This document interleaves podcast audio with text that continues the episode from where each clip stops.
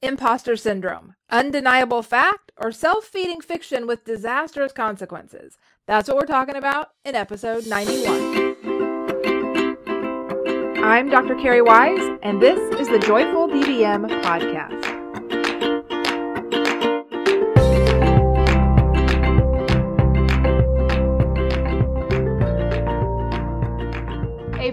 Here. I just went back and listened to the episode that you were about to listen to, and what I noticed is the audio quality has some issues this week. It's a little bit crackly, so I wanted to give you a heads up, but I wanted to release this episode anyway because it's really important content, and I'm pretty sure that it's going to change your life. So sorry for the crackles, but enjoy the show. Hello, my friends. Today we're going to be talking about imposter syndrome, and this is a topic that I've covered before. I went back and looked, and way back in episode two, I talked about imposter syndrome, and specifically the upside of imposter syndrome. Now, I'll admit, before recording this episode, episode 91, I have not gone back and listened to what I said before. I'm sure I stand behind everything that I said, but the way that imposter syndrome has been coming up around me in recent weeks, I really felt inspired and led to talk about it again. And we're going to look at it from probably a unique perspective. You probably wouldn't expect anything less from me over here at the Joyful DVM podcast, right? So let's talk about imposter syndrome. Is it fact or is it fiction? Well, let's cut to the chase. It's fiction. Imposter syndrome is fiction. Now, hang with me. For those of you who feel triggered by my words, who are starting to feel defensive, I want you to hang with me and listen to what I have to say about this.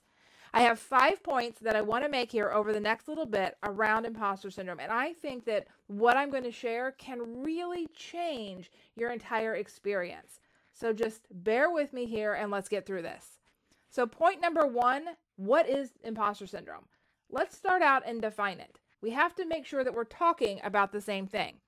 So, what I did in order to get us an answer to this question was I went to the American Psychological Association journal and I found the way that they described it. I found a passage in there that I'm going to share with you. This is from back in November of 2013, I believe is when this was originally published. So, this is what it was written. First described by psychologist Susan Imes, a PhD, and Pauline Rose Clance, a PhD, in the 1970s, imposter phenomenon occurs among high achievers who are unable to internalize and accept their success. They often attribute their accomplishments to luck rather than to ability and fear that others will eventually unmask them as a fraud. Though the imposter phenomenon is not an official diagnosis listed in the DSM, psychologists and others acknowledge that it is a very real and specific form of intellectual self doubt. Imposter feelings are generally accompanied by anxiety and often depression. So that was, is what was written in the Journal of the American Psychological Association. And it talks about imposter phenomenon, which has been kind of relabeled imposter syndrome, as something first described back in the 1970s. So, imposter syndrome is simply that combination of emotions that we experience. So, doubt, um, some fear, along with these worries that we're going to be found out as frauds. So that's really what the definition of imposter syndrome is. And so, point number two that I wanted to make was why did this get a label in the first place?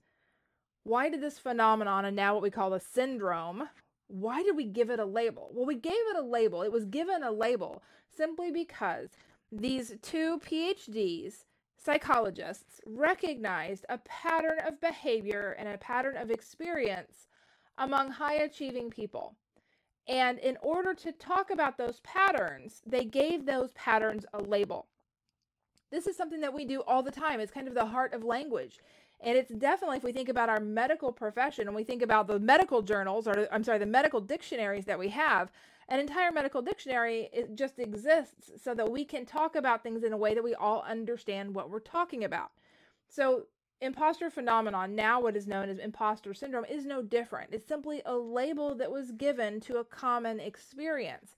And that common experience was really the feelings of doubt, the feelings of insecurity, the worries, that somebody might find out that you don't know as much as you think you know, that you're a fraud. That common experience was given the label of imposter phenomenon. Now, why is this a problem? This kind of brings us, number one, to point number three. That kind of sounds weird. But point number three that I wanted to make today, which is that imposter syndrome and the precluded label for it, imposter phenomenon, neither one of those are actually diagnosable mental illnesses. Hear me on this. This is critically important to the point I want to make today. Imposter phenomenon and imposter syndrome, neither one of those things are diagnosable mental illnesses. They are not diseases. Did you hear me? They are not diseases.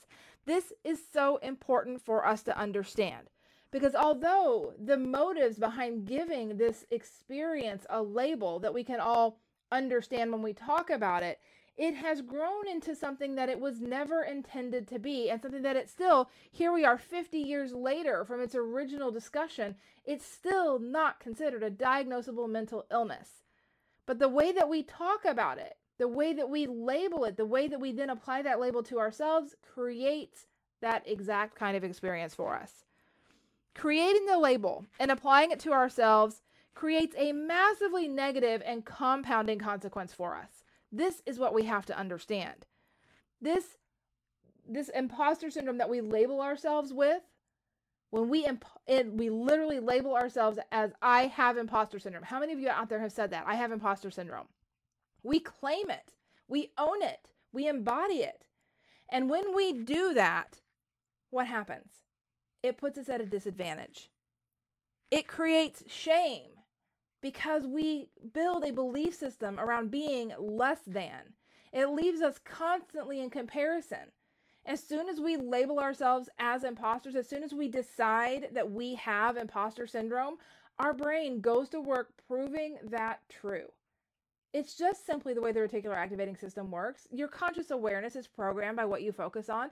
And as soon as you label yourself as anything, your brain is going to gather the evidence to prove that that is true imposter syndrome is no different.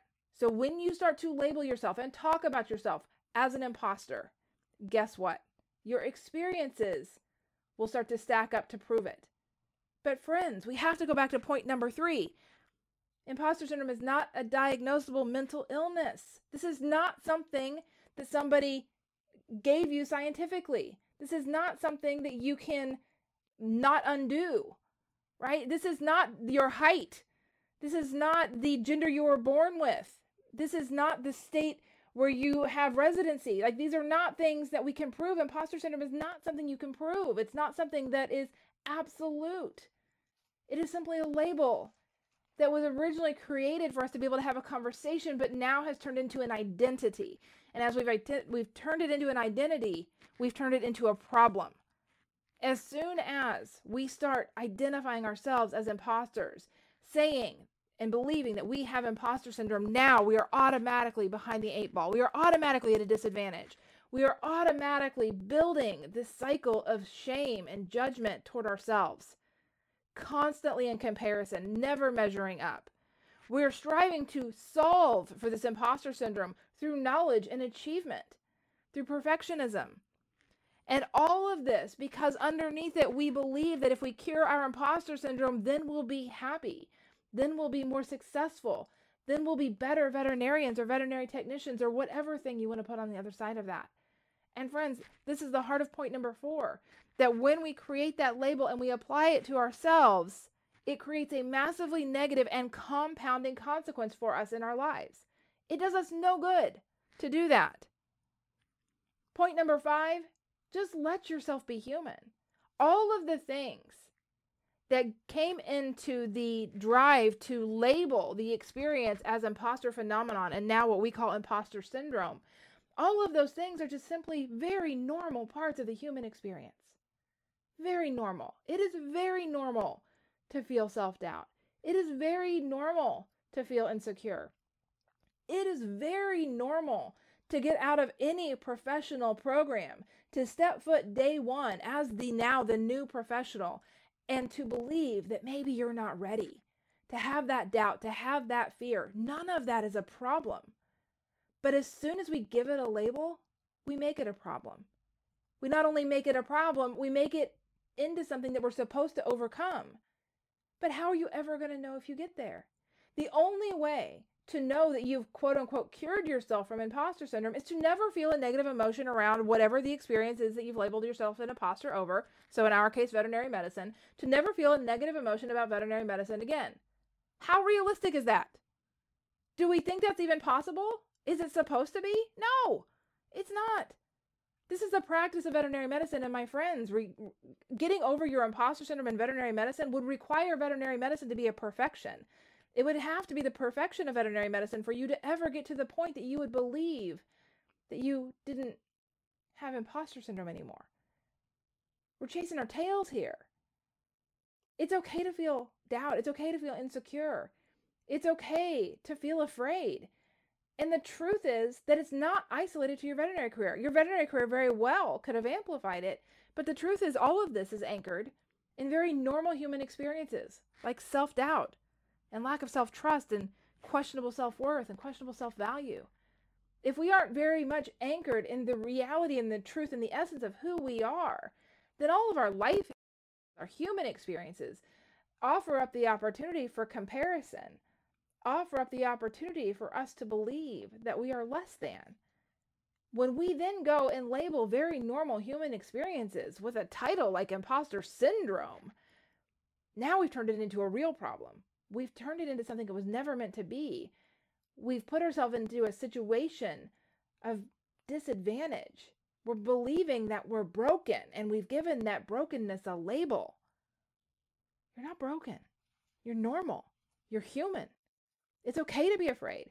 It's okay to be insecure. It's okay to doubt. That's all part of the human experience.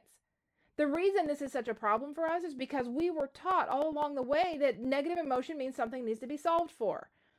Happily ever after. How many times have you heard me say this? Happily ever after is the biggest line of bullshit there ever was. Happily ever after is not the goal here. And even though it sounds wonderful in children's books, the truth is that it sets us up for an expectation that we are never going to achieve. You're never going to achieve a state where you are happy and untouched by negative emotion 100% of the time. That's not how the human experience works. But it is what you're probably measuring yourself against. It's what most of us measure ourselves against until we realize that the measuring system itself is flawed. Happily ever after was never the point. I want you to be happy, don't get me wrong. I want you to be fulfilled. I want you to be joyful. I want you to be peaceful. And I want you to be able to create all of that for yourself. I don't want you to be dependent on something outside of you. I don't want you to have to rely on people telling you that you're good enough before you can believe it. I don't want you to keep chasing achievements just to cope with the doubt that you have about yourself. I want you to get to a place that you believe that you are worthy simply because you exist. That you know that you are valuable because you are part of the human race and because you exist in this time in the world. That you can trust yourself if you'll just listen to you. What you already know is everything that you need. It's all inside of you already. You already have everything that you need if you'll learn how to gain access to it. I want you to know that it's not a problem when you doubt, that it's not a problem to take action in the face of fear, that that's part of what grows our confidence. Confidence isn't something that you're just born with, it's something that we develop over time. And the way that we develop it is by intentionally putting us ourselves in situations that scare the crap out of us and then living through them. And here's what I know for sure and for certain that the greatest challenges in your life are things that you've survived.